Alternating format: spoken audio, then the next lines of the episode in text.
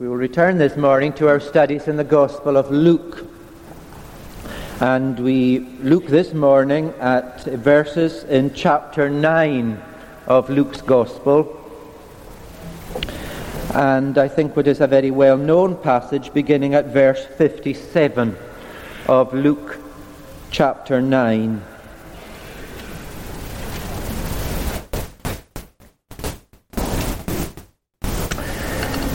In our multi faith and multi-culture Britain, we have to be very careful that we do not in any way water down the exclusivity of the gospel of Jesus Christ.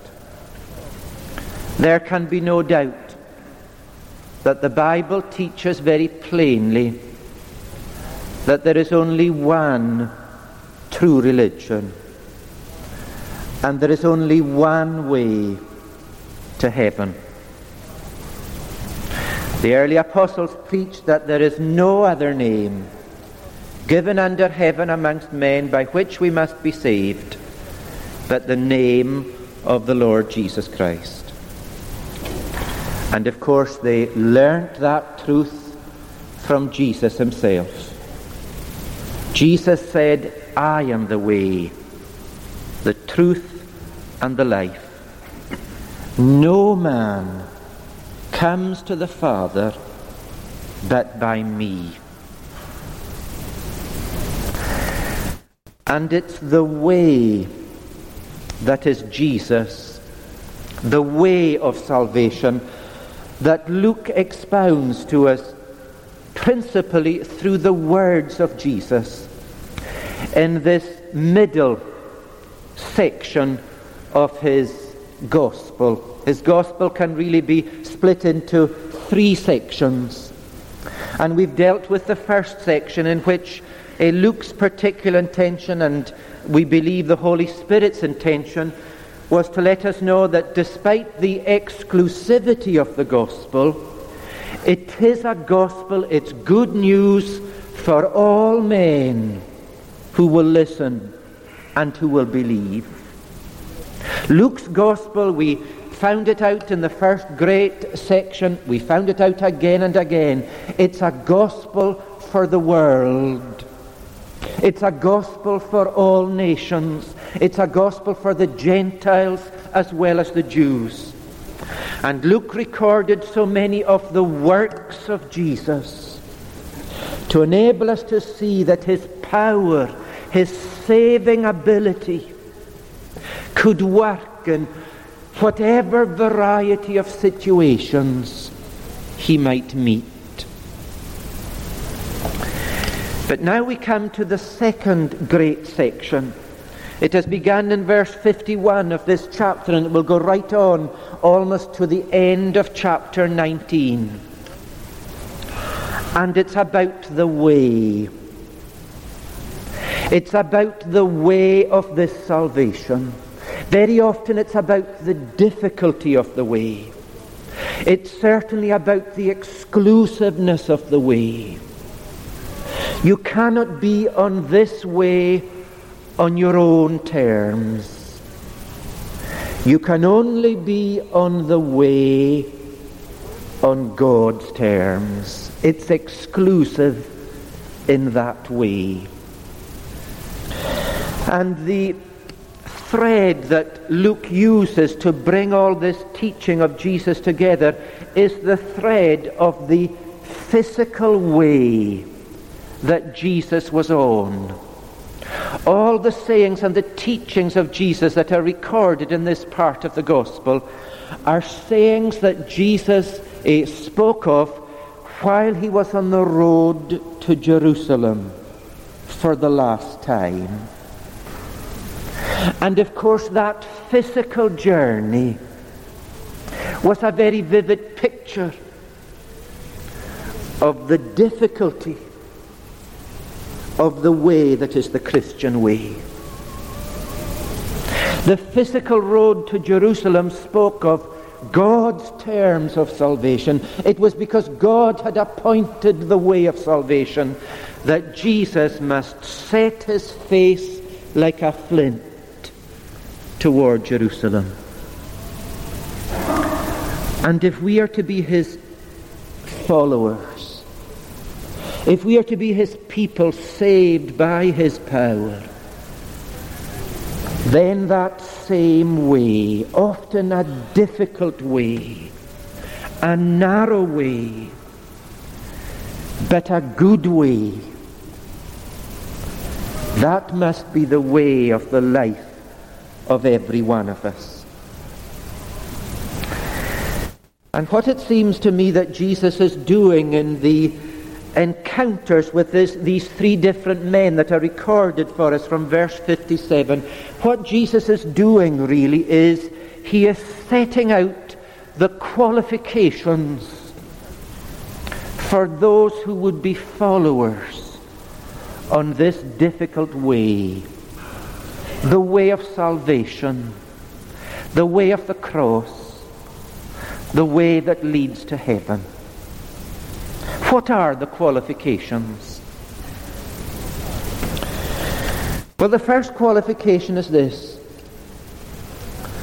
the cost of salvation has to be appreciated. Jesus set his face to Jerusalem because he appreciated the cost of salvation. And if we are going to be his followers on that way, we also must appreciate the cost of salvation. This first of the three followers who um, had their encounters with Jesus in the passage here, this first one is, is different from the others. The other two were not willing enough to follow Jesus. But it seems, at least on the face of it, that this first man was too willing to follow Jesus. I'm willing to go with you wherever you go. But Jesus had to caution him. Jesus had to encourage him to delve just a little bit deeper. And he's really saying to the man, as he would say to all of us here this morning, on what basis are you willing to say that you will follow me wherever I go? Do you have a proper knowledge of what you are saying when you say, I'll follow you wherever you go? Is it that you are thinking only of your own ideas about following Jesus? And you have not appreciated sufficiently God's ideas about following Jesus. That seems to be what Jesus is saying in the answer that he gives. I must tell you about what my life is like, what the way that God has um, prepared for me is like, and it will be the way that you will have to follow if you are going to follow me. And so he says at verse 58, Foxes have holes, birds of the air have nests, but the Son of Man has not where to lay his head. The way is such that it will seem that there are more hardships for you in life if you're going to follow me than there are even for the birds of the air and for the animals of the field or of the wood. Have you really considered God's terms? And if you will consider God's terms, what you must consider, you see, is the one whom you are saying you will follow. Yes, you say, I want to be in the way of salvation. Yes, I want to be in the way that is the way to heaven. Who would be so foolish as to say that they want another way? Of course, the way that's the way to heaven is the way for me. Well, Jesus says, I am the one who leads in that way. You will only be in that way if you follow me closely. Now consider my way. Consider the way that God has prepared for me, his Son.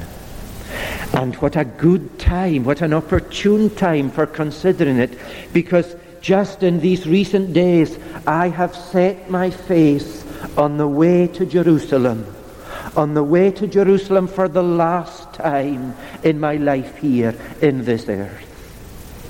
Consider what that means. I am the one, you see, who am the eternal Son of God.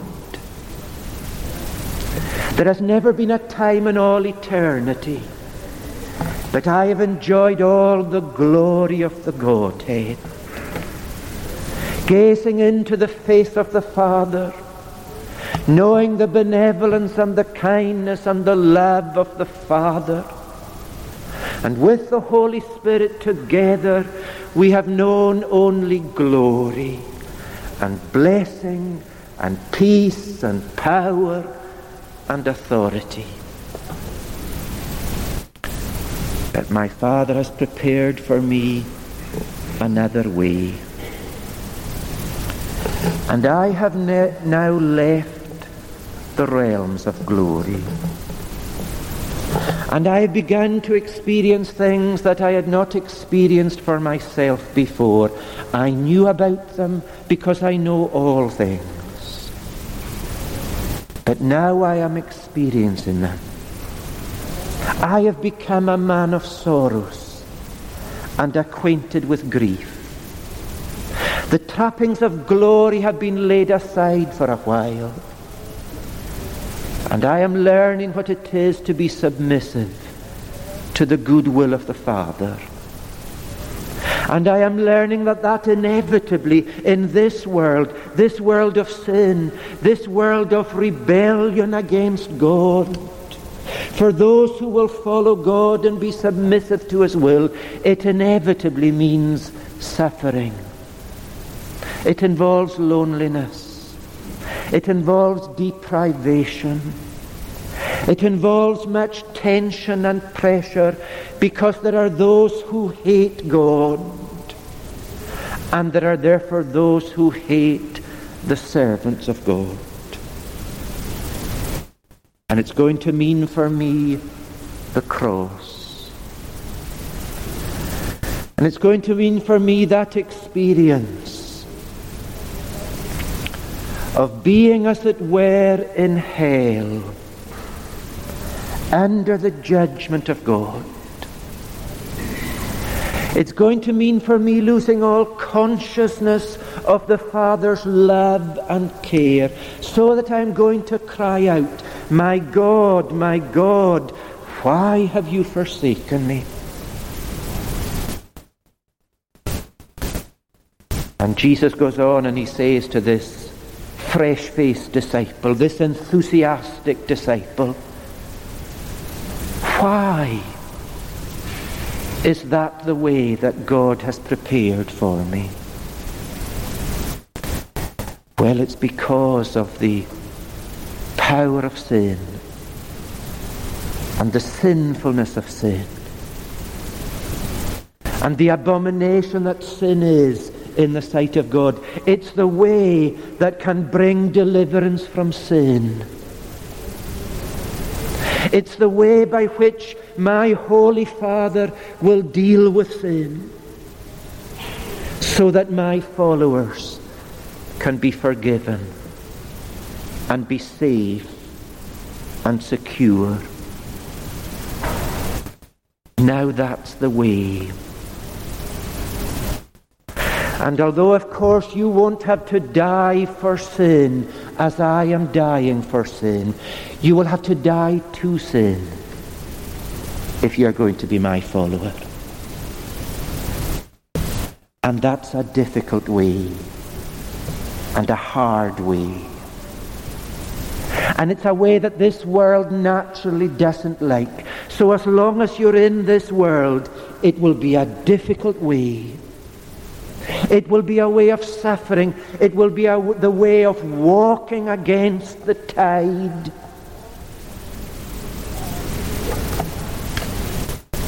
Have you appreciated the cost?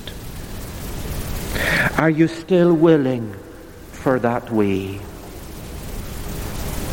Have you balanced up the sin that naturally you love and that you cling to with the Christ who shows his hatred for sin by the way he is willing to die for sin that his people may be saved? Have you seen that the way to, of following Christ is the way of the cross by which we are crucified to the world and to sin. Are you willing for that cost? You cannot trivialize this way. Are you really willing to face up to the sin that is in your life? That's the question that Christ was putting that day. And that's the question that he's putting to all of us this morning. Some of you are here this morning, and as far as I can judge, but of course I'm not the final judge. As far as I can judge, you're putting off following Christ in this way that leads to heaven. Oh, for all sorts of reasons you imagine. You're looking for some special experience, you see. If only I had just some real experience of the power of God, then I would believe and then I would follow. or you've got some intellectual doubt, there's still some part of the Bible and you can't fathom it, and you're saying, How can I follow? I've got to get this difficulty sorted out. Will you find any Christian following Christ in the way who doesn't have some difficulty with some part of the Bible? but it's not keeping them from following Christ. No, whatever delaying tactics you are using, you must face up to the real problem. It's your sin. And as long as you put up these smoke screens, as long as you use these delaying tactics, it's allowing you to hold on to your sin. Your sin that will bring you down at last to hell. And you're holding on to it when Christ is saying, Follow me. Difficult the way may be, sacrificial the way may be dealing with your sin every day of your life, getting it by the neck and strangling it and putting it to death. That will be the difficult way that is the way of the cross. But it's the way that leads to heaven. It's the way that is Christ's way that delivers from sin for eternity. Whatever it costs. Have you not yet seen that it is worth it? Because it is God's way.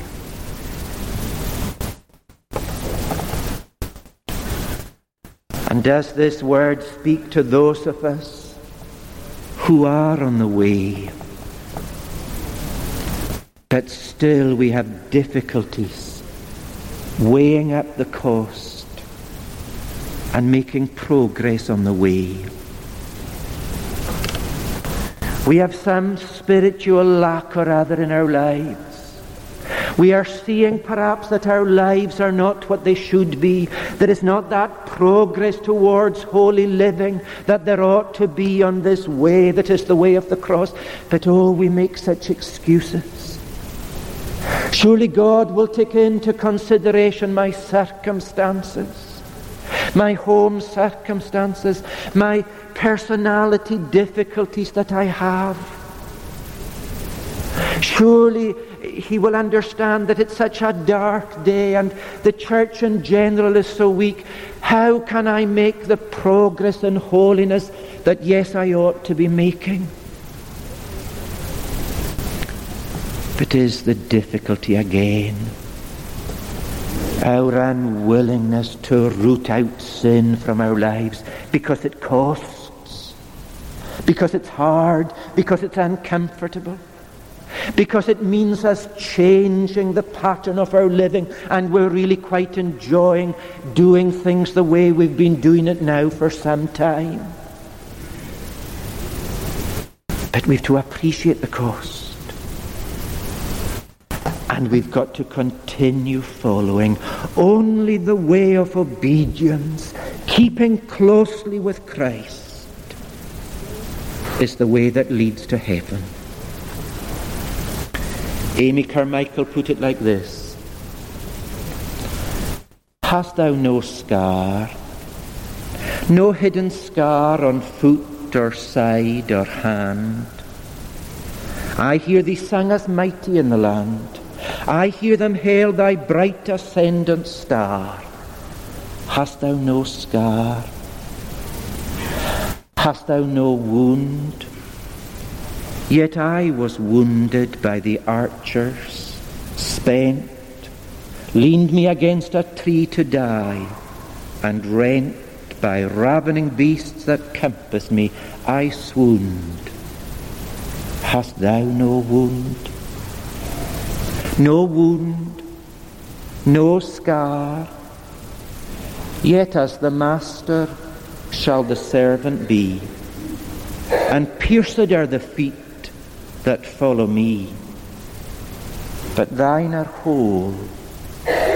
Can he have followed far who has no wound nor scar? The cost of salvation has to be appreciated. And then Jesus says that the spiritual nature of salvation has to be appreciated.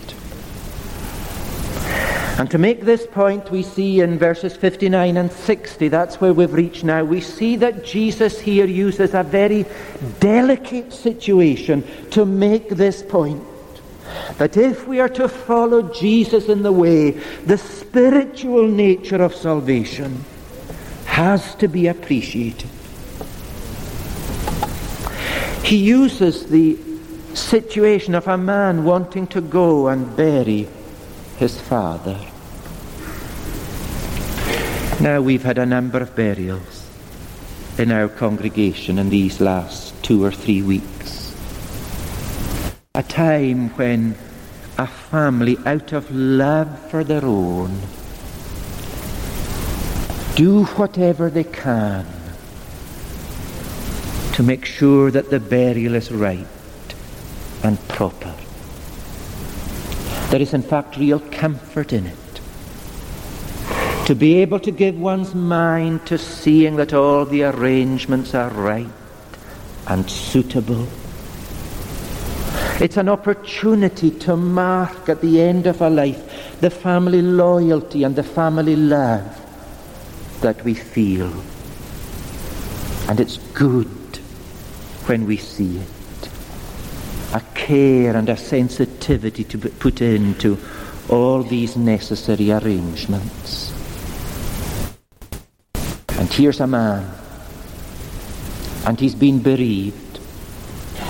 And the arrangements had to be made, and indeed the Jewish law saw the necessity of these arrangements. And in the Jewish law, burial arrangements took precedence over some of their most important rituals that they were supposed to keep in all their detail, but when the necessities of a burial came along, they could set aside for the moment their necessary study of the law. They could set aside the killing of the Passover. They could delay circumcision. Imagine That central ritual, they could delay it until the burial ritual was fulfilled.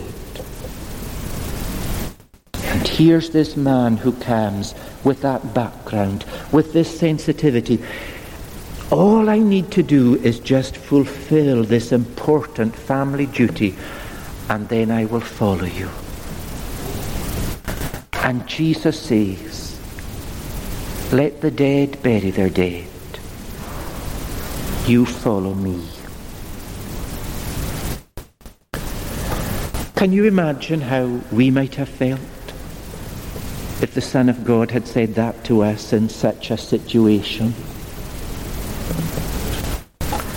Now, of course, we recognize that Jesus knows the hearts of all men. And even the importance of the burial ritual must be used to challenge our minds and our hearts to think clearly about what it really means to follow Jesus.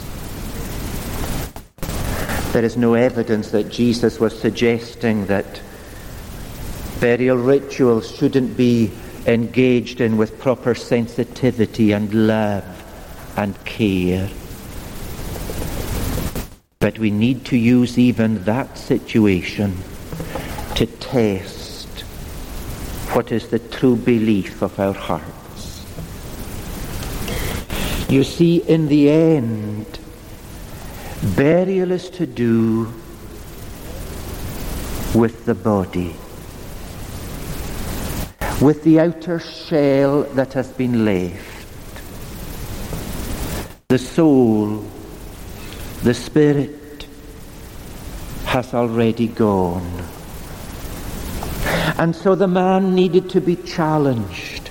Was it that the things of this world, that the burial of the empty shell spoke of, was that more important to him than the matters of the soul?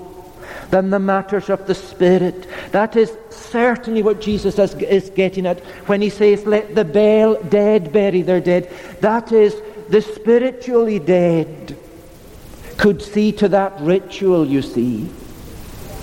That, after all, is what the spiritually dead are most involved in. The things of this world. Their attitude very much is eat, drink, for tomorrow we die. Let us make a life for ourselves here and now, and they neglect the needs of the soul. And so often that is seen in the way they neglect to see the urgency of spiritual matters. Jesus spoke the parable of the great feast to teach that very lesson, the same lesson that he's teaching here.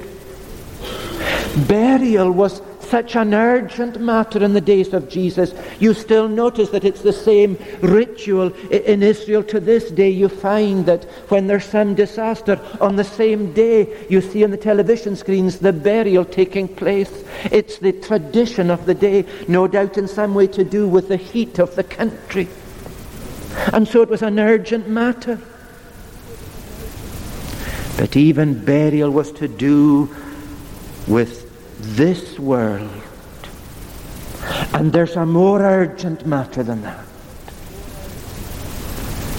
That people will fill their lives with duties and responsibilities that they have in this world and that have their end in this world and will neglect their eternal souls. That really is the great lesson of the parable of the great marriage feast.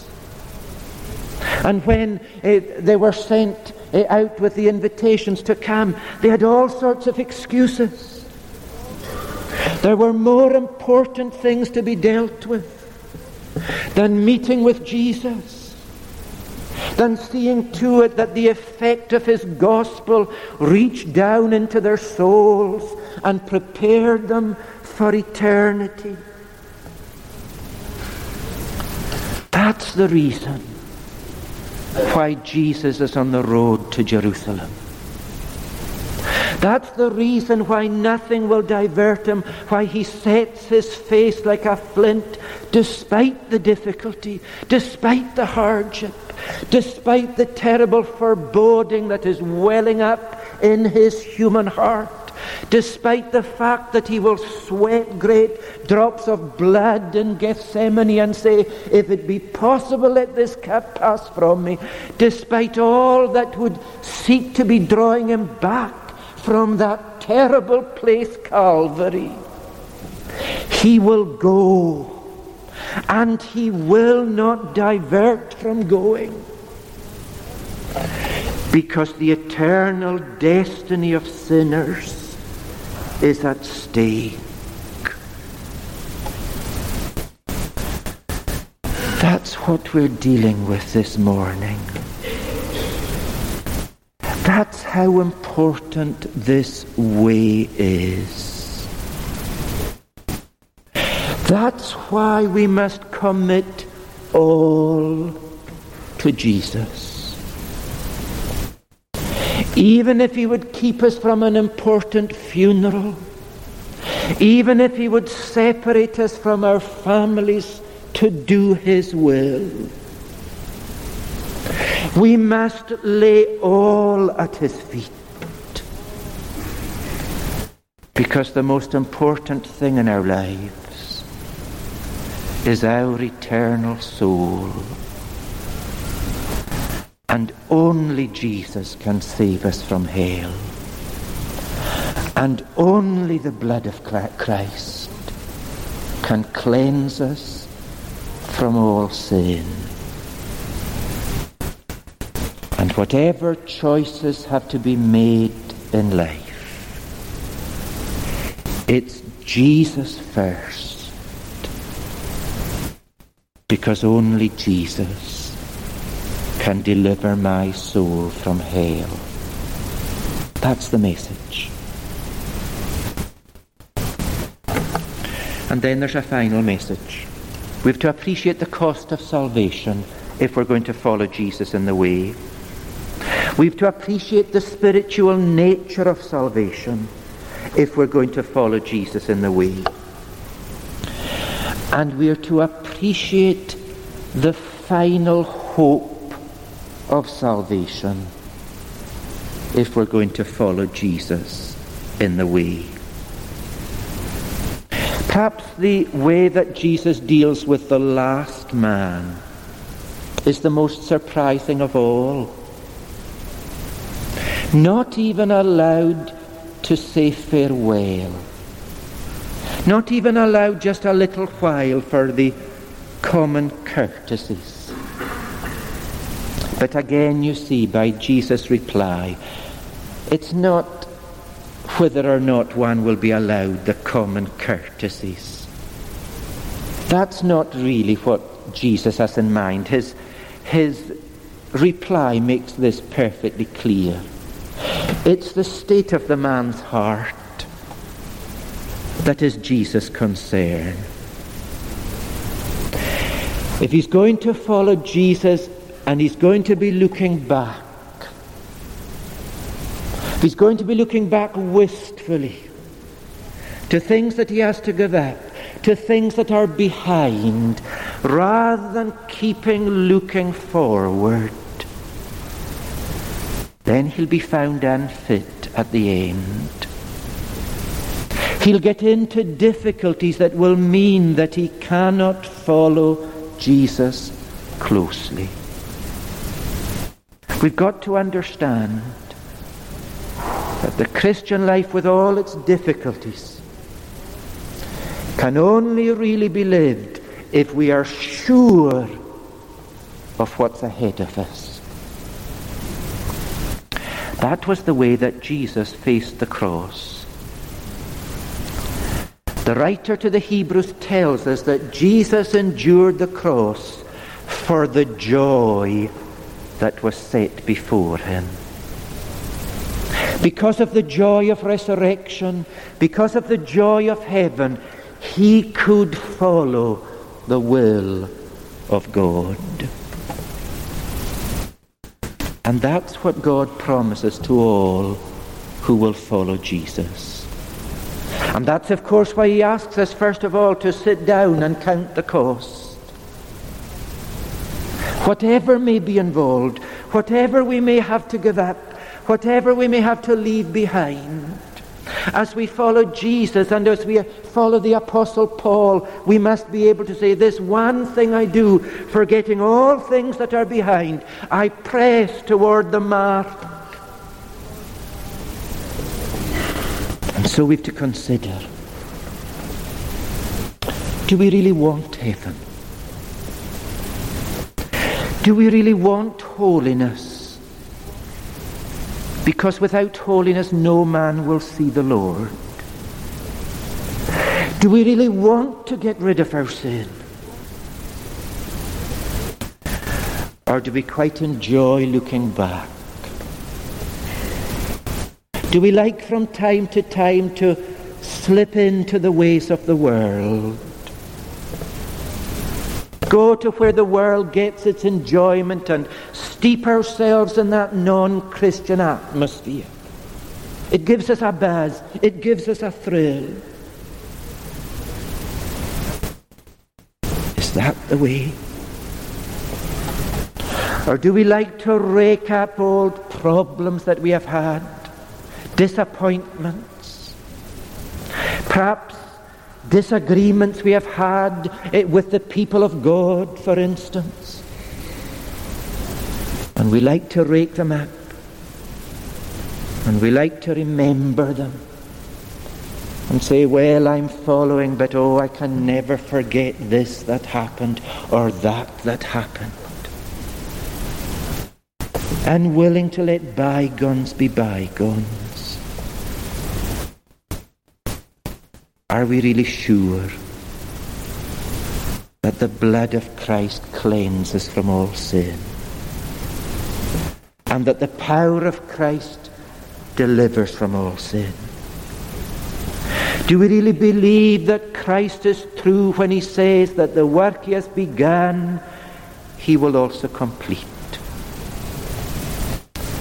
And will we set our face like a flint as Jesus did?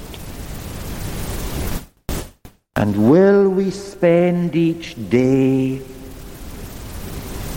seeing to it that we continue on the road of sanctification. Because Christ has promised holiness and heaven to those who will follow him in the way. Jesus is moving on this morning. He's moving on towards holiness and towards heaven. He has power to enable everyone who will follow him. But there's only one way he will go. Will you follow him today? Amen.